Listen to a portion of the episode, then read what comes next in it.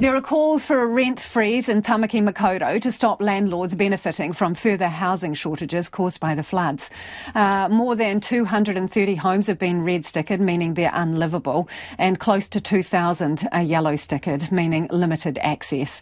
One of the biggest challenges is rehoming people during the fix up. Now, earlier this week, the president of the Auckland Property Investors Association, Kristen Sutherland, told Checkpoint rentals will be in short supply we may see some increased rents for that period of time, and that's really just down to supply and demand. Is that um, fair, um, though? That, is that fair, Kristen, to take advantage at a time when people um, have been forced out of their homes by a natural disaster to make a bit more profit by, you know, jumping up the price on your rental? Mm, um, I, am not. I'm, i guess I'm not in the position to say whether it's fair or not. It, it often is just the case. Um, it's the same in any market when you know their supply and demand changes.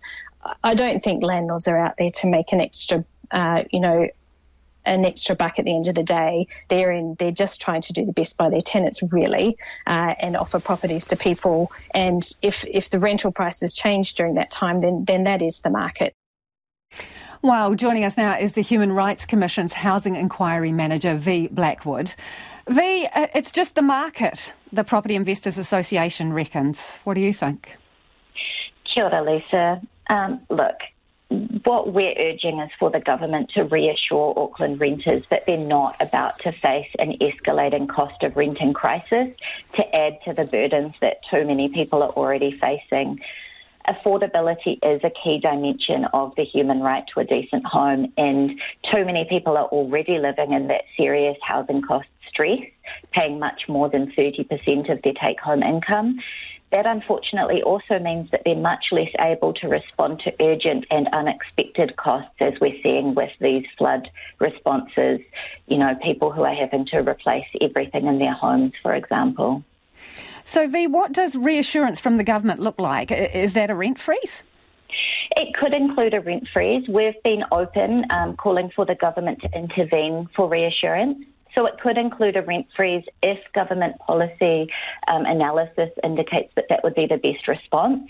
It could also include other support such as an urgent increase to accommodation supplements and active support from tenancy services um, for tenants who may not know what their tenancy rights are in natural disaster situations.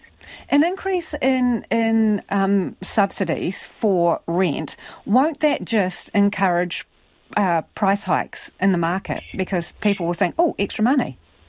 There are absolutely difficulties with um, increasing the accommodation supplement. Unfortunately, there are difficulties with adjusting anything to do with the rental market. There are no quick fixes. You know, we are in a housing crisis and a human rights crisis that has been created by decades of successive government neglect, including not enough attention being paid to the rental market and to protections for renters in terms of how much they are expected to pay in rental costs. So, landlords, some of them would argue they're operating a business, right, like any other. So, why should they be prevented from maximising possible profits during this time? Because nobody's suggesting that skip operators should have their fees capped, or people who tow cars, or people who hire out carpet cleaners, generators, you know, water pumps, that kind of stuff. Sure, sure. And hey, look, we acknowledge that many landlords are working in really good faith with their tenants to respond to that flood damage, to try and get repairs done urgently. Um, there's a huge demand, obviously, for tradespeople at the moment to do those repairs and to support their tenants to get back home as soon as possible. We're not suggesting at all that all landlords are out there to hike up those prices. But what I would say is that um, landlords are businesses, as you've acknowledged. Businesses also have human rights responsibilities. And so their responsibilities are to respect the rights, the human rights of their um, tenants, and to respect the fact that a decent home is a fundamental human right and not something that can just be divorced, you know, to making profit, especially when people are doing it this rough. In some instances, you know, the stories of people who have left their homes with nothing but the clothing that they're wearing. I don't think that anyone would want to see any business um, making undue profits off a situation like this. Good to talk to you, V. Thank you for joining us. That's V. Blackwood from the Human Rights Commission.